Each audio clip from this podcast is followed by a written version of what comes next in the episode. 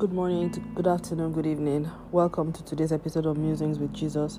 My name is Shola. I'm your host. Thank you for joining me. I hope you're well. I hope all is good with your world. Yeah, yesterday I did a musing about this song by Chandler Moore talking about He Understands. And I've had the song on a loop, you know, all like 24, almost 48 hours now.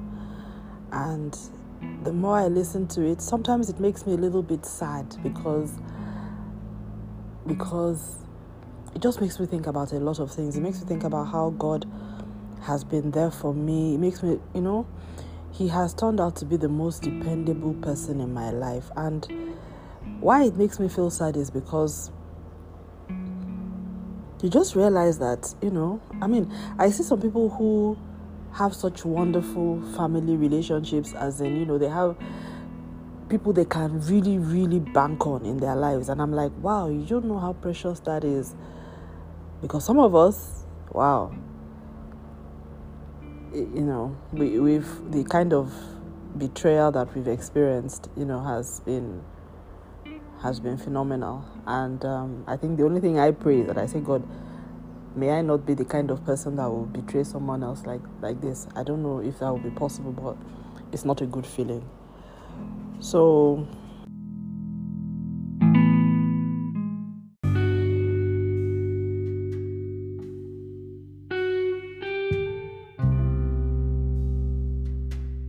So like I said, it's not a good feeling and um you know but then you also you know for me i also realized that i i, I should be thankful. So yesterday i was referring to um, philippians chapter 2 as the scripture that inspired the song but i now realize that it is actually a combination of that philippians chapter 2 and hebrews um, i think it's 415 where it says that jesus is touched with the feeling of our infirmities that he was tempted in all points as we are and you know um, yet without sin, that we do not have a high priest that cannot, you know, one that doesn't really understand what we've been through, that he, he really does, um, he, under, he really identifies with that and he knows and that sort of thing. And, um, you know, so that has been, it, it, it's, it's, um, it's just been a very, it's just made me really, really think about so deeply about my relationship with God. And I don't, you know, I said this before in many places that I realize that I cannot do life without Jesus, without God anymore. And I don't even want to do life without God anymore because I think He's the only one that I can really, really, really trust. So, right now, I, I don't know. The He's the reason that I'm living because he's I don't know. I actually I don't know whether it's me, but I just don't. I don't get pleasure out of the things that used to give me pleasure before. They don't give me pleasure anymore. You know, they don't give me that kind. They don't give me pleasure. Let's just put it that way. And the only thing that makes life worth living for me is the zest and the passion that I get from God and the things of God and, and Christ and all that. And you may, I don't know, that may sound a little bit, you know, whatever. But for me, I don't know. There's just so much evil in the world, and I just don't. It's I don't. I just don't know. I think. I think what has happened to me is that maybe because of what I went through in the last two years, I have seen the dark side. It's almost like I've seen the dark side of the world, and that dark side was really dark. And I think a lot of people have seen it as well, just that they, do, they may not know what it is, they may not know that it's from the devil. But I think a lot of people who really struggle on this earth they've seen that dark side. They just don't know how to. They don't know that there's a way out. They don't know that you don't have to give into it. They don't know that, you know, there's a way of escaping Christ. So, so that they get overwhelmed by it and they just want to get out and then they do whatever they can to get out of it. But they, they've, they've already seen that, you know, they've seen this world. I mean, this place is, is, is messed up. So this royally messed up, completely messed up it's just completely messed up. The kind of things that happen every day, the kind of things we read. And sometimes people say oh, it's because of social media, but even when you don't read social media, what happens in the lives of people? All that social media has done is just to bring it up to the surface and have a place where you can read it. But if you really get into conversations with people and you find out what happens in their lives or in the lives of their sisters or their brothers, in fact, in their own lives, many people that you know that you think they're okay, you know, they're doing well, if they open their mouth and tell you what's going on in their lives, what they've been through, you will be stunned. So it's a it's a, the only thing for me that makes life worth living. This life, oh, this life that we're in, is that Jesus came and he experienced the same world. And you know, many years I used to wonder that why did he do that? That why did he really have to do that? Did, uh, did God really have to send his son? Couldn't he just have saved us any other way? But I realized that so long as God had decided to preserve the earth in its fallen state and didn't destroy it 100%, he needed to have an experience of the earth in its fallen state so that he could then, in his divinity as God, make himself a willing sacrifice, have his blood be um, atoned for our own sin, and because he himself had no sin, rise again, offer that blood on our behalf, and then go back to heaven, open a way for us, for heaven to be able to have a legitimate and legal right to begin to manifest itself in the lives of people. So, those of us who have put ourselves under the atonement of Christ, God has the authority to deal with us as though the sin of the Garden of Eden never happened. Every other person, God doesn't have the right to do that. He can sometimes exercise his sovereignty, but he can't do it on a day-to-day basis. But in our lives, he can do it on a day-to-day basis. He can do it on a father and son basis. He can do it on the basis of blood. He can do it on the basis of covenant. You know, there's so many. There's no barrier. Everything. In fact, the only thing that restrains God in my life is me, is my will, my mindset, my understanding, my knowledge, my ignorance, or whatever, my faith. That's the only thing that limits God. But if I was to believe God, I'm to read His Word, and you know, really understand who He is and what He can be in my life then there is no limit to what he can do. Excuse me. So, you know, um, it's so for me right now, Christ is my pleasure. I mean, and that's not to say I don't, I mean, I still have the things I enjoy. Like, I like watching Netflix, I like reading things, I spend a lot of time on Twitter, I like the work that I do. Um, I, I like spending time with my family, you know, and things like that. And I like spending time with trusted friends. And you know, I like watching Michael Jackson old music videos. I like reading the Bible. You know, I still have those small pleasures. But the way, the hold that they had over my heart, all those things, apart from the Bible and God, it doesn't have that hold on me anymore. I and I think again, like I said, it's the ex- it's the experience of the last two years. It's like a veil was just, you know, torn away. And it's it's almost like you know how people say oh i have seen this and i can't unsee it. That's exactly how it is. So even though that experience has passed it it the the i can't the experience has what i saw i can't unsee it so i'm i'm not the same person anymore i i don't see the world i i see that and i think apart from even what I have experienced, what I've also seen happen in the lives of so many people, the kind of pain, the kind of sorrow, the kind of evil, and in Nigeria, we've really been going through it, you know. I mean, of course, I can imagine what it must be like for people who've gone through, who are going through the Ukraine war, but even in northern Nigeria, there are many people who are under attack. In fact, what makes ours worse in, in Nigeria is that no official war has been declared, whereas the trauma of war in terms of the bloodshed, the killings, the attacks, the um, immunity, attacks without, you know, um, illegitimate government taking over, and you know, and then failure of the state, everything that would happen in a war situation is happening in areas in Nigeria. But because nobody has formally declared a war, the country is not being treated like a war zone, whereas sections of the country are active war zones. It's very, very confusing, even for those of us that are in the city, because everyone is pretending as if everything is okay. So you're like, are you guys okay? this is you guys, are you okay? And they're like, no, no, no, no, no, you know, and it's it's crazy. And you can't even the people that are caught in the middle of the conflict are not allowed to talk about it. If they go and talk about it, people come after them, their lives are in danger. It's just crazy. And I don't know, am I the only one that is looking at this? It's crazy. It's really crazy. And I see this trend everywhere, even on social media in the UK and things like that. People will be attacking people when they say the truth. If somebody says something against someone that is influential or they like, they come for that person, whether the person is saying the truth. In fact, especially when the person is saying the truth, that's when they come after them. People will be living their own lives. I mean, typical Prince Harry and, and, and Meghan case you see people just coming at them. You are coming at them and they are spewing lies upon lies upon lies upon lies. You are claiming to know about. I mean, I can't imagine what it must be like for people to be reporting about my own life. We're not reporting your life, oh. we're not reporting both our lives. You are reporting my life, and I'm telling you that this is the true side of the story. And you are telling me that I'm a liar in my on on my own life. I would prefer that we debate both our lives. If we're debating both our lives, then it's okay then you can call me a liar for the things that I said, then I will call you a liar for the things that you're saying. But both our lives are being impacted. But well, you are arguing with me over my own life.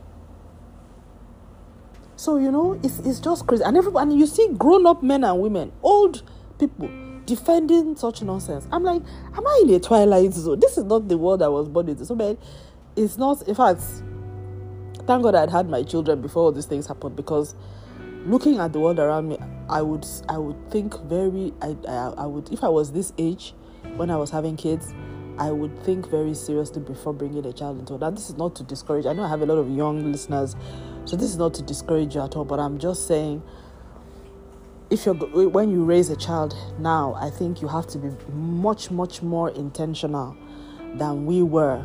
You know about protecting them, about raising them in certain values and praying over them. I mean, we did those things, but we didn't know that you know they're looking back now there are a lot of things we took for granted you know this about the schools. We tried but you know there's just a lot of i still have regrets you know what i'm saying about some of the choices that we made concerning the children. I wish we had known certain things. Like some children you know like we should have kept them in nigeria. We shouldn't have you know certain things shouldn't have happened let's put it that way you know. I and there were things i knew before but later on when you see everybody doing something you now say okay maybe this is what you should do you know. Um, keep those kids close as much as you can and don't send them away until you've had enough time to put your values in them and at least the values of god.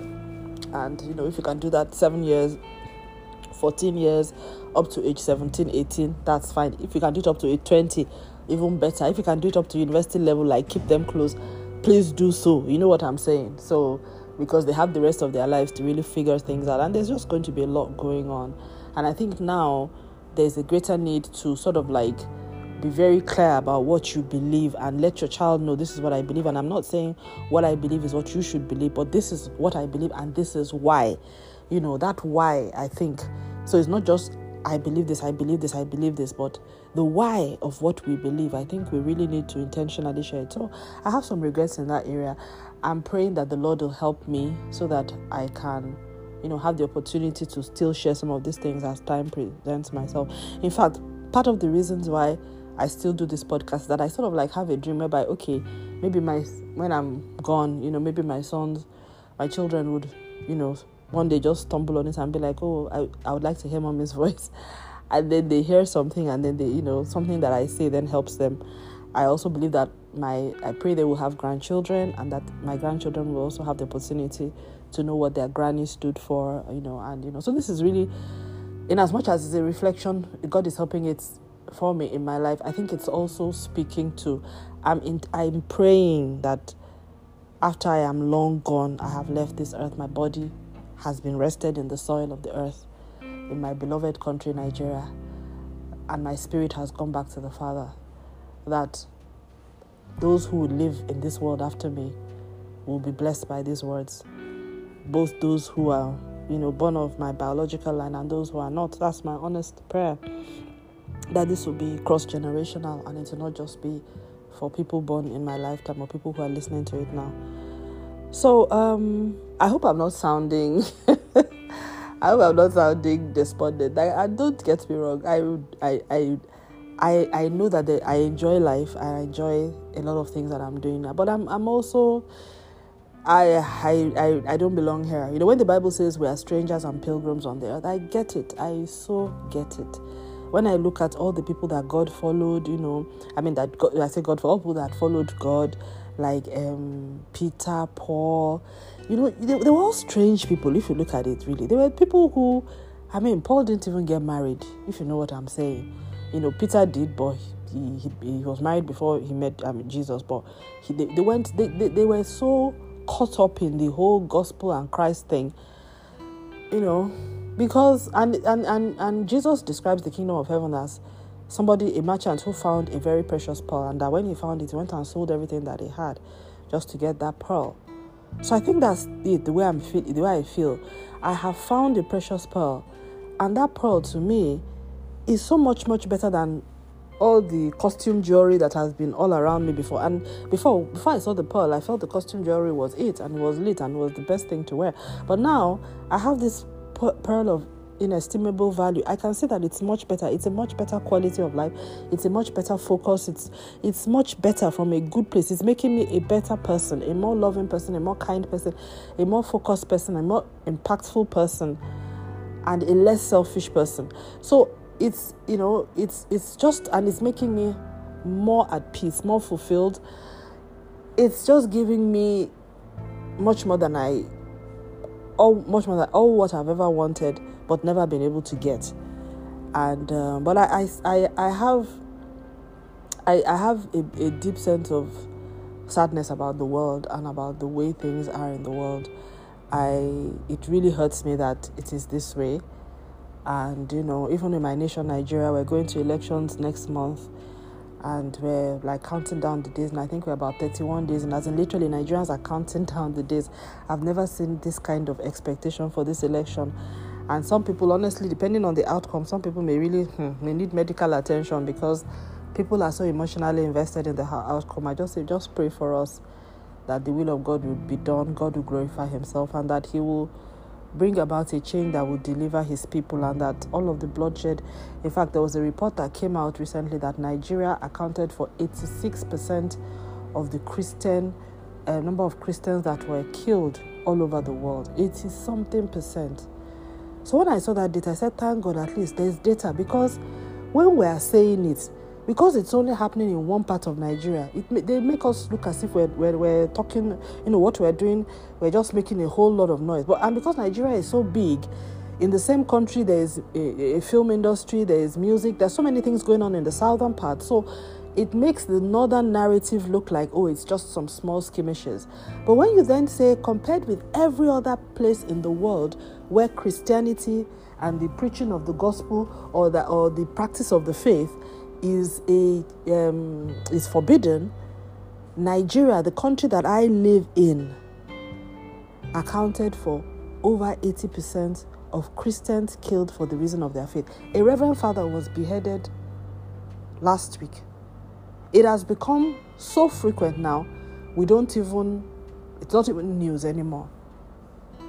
I think about the dozens of reverend fathers. They target Catholic priests because they believe that the Catholic Church is the is the head of all Christians in the world, just like you know, like Saudi Arabia is for you know their religion. So they target Reverend Fathers uh, more than you know other Christians, and then they target Christian communities generally. But seminaries where they're Reverend Fathers, yes, they target them like specially.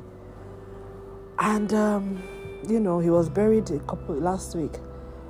So that's you know, it's so when you see all of that, and then, I mean, there was Deborah, the girl who was set ablaze last year by a mob because on charges of blasphemy, which is neither here nor there. And we saw a lot of people defending that as well. So there's just, so like I said, for me, I'm like, no, this is not my home. This is not my home. This is, I'm a traveler here. I, I don't belong in this planet. And that's what the Bible says. The Bible says we are both strangers and pilgrims on the earth. And I think it's important for us as Christians to get to that point when we can actually realize that we are just passing through. Because if you realize that you're passing through, then you will not live a life that is I mean, like I see a lot of like you know, like some of my uh, politicians in this country, they're living as though they're going to live here forever, and they're so they are they are making they are doing things that will bind their souls to hell. There is no sense of legacy or no sense of the future or no sense of eternity. They are living as though, look, once I die, I die. Nothing will happen. I mean, there's no accountability outside of here. So they don't think there will be accountability in this world nor in the next. So they're just doing whatever they like. They don't care. So it's um it's it's a strange world. And and somebody is living like that and then people are even putting such a person on a ballot and still telling the rest of us that we should vote for such a person. Somebody that is clearly unsuitable. It's a twilight universe. I don't know. I'm just like no no no no no no. It's like can somebody just wake me up? Where, where is the real world? It's crazy. It's, it's just crazy. It's just crazy. And i remember when i was working in my working life i think that was when i started noticing this funny thing whereby we would call they'll call us into meetings and then you know your team leader will say oh there's this problem in the team. Does anybody have anything to say? And everybody will keep quiet and no one will say anything. And it will be so glaring what the problem is and everybody will keep quiet. And if you speak you now everybody will now look at you as if hmm, so you have the guts to speak. And if you're not careful even the people who you know agree with you will disagree with you in that meeting and at the end of the day, we leave the meeting and then we go back to our desks and we, con- we start complaining about exactly what was raised in the meeting. I couldn't understand it. Even the leaders who would come and ask, Oh, what's going on? I want to get to the root of this. Meanwhile, it was glaring to everybody that what is going on. You know, I, I'm like, what kind of pretentious world are we in? I'm not here for this. So I'm not. I'm not available. I'm. You know. I, it's um i just don't think it's right and i think there are many people who agree with me so why i like why i'm a christian is because the bible explains to me that this is wrong that you know the world the bible talks about the world as a place that is corrupt that as a place where things do are not done in the way that god intends and he talks about his kingdom as a change a, a, a, a place of light where things will be done in a way that is right, and that His Spirit gives us the ability to live according to dictates of that kingdom, even on this earth, and that as He reveals Himself in us, as He shows Himself in us, He's then able to also reflect that power and the light in the light of others. But what the Bible, tells us not to accept this. The Bible doesn't tell us to join. If you can't beat them, join them. The Bible doesn't tell. The Bible tells us that we should not be overcome by evil, but that we should overcome evil with good and he shows us how to do it. But what I like best is that the Bible shows us that this is not right. False witness, all this lying, all this duplicity, all this lack of transparency, all this unethical conduct, evil, bloodshed, Machiavellian way of life, the end justifies the name, means living a life that is just focused on self um, actualization, self aggrandization, self ambition. The Bible says this is not the way to live and He gives us an alternative through Jesus Christ. So I am fully, I am vested, I am fully rested and vested and accepting of the testimony that God has put in His Bible because honestly, the world as I see it now is 100% messed up. And I think even as much as we take scientific knowledge from the world, which of course we need for life, and the study of very reasoned men and women who have done great thought before us, I think when it comes to a belief point of view, we have to put our belief in what is eternal. Our faith systems, our value systems cannot rest in the values of the world because the world is messed up. And there's a word I would rather use, but I can't use that on this podcast. But I need to use strong language for you to understand what I'm saying. The world is messed up. They are messed up. So take them for the scientific, medical, and technical knowledge, but for your value systems and your beliefs, stay with the Bible. I'll leave it at that. And um, thank you very much for listening. God bless you. Stay lifted and have a wonderful day. In the name of our Lord and Savior Jesus Christ. Amen.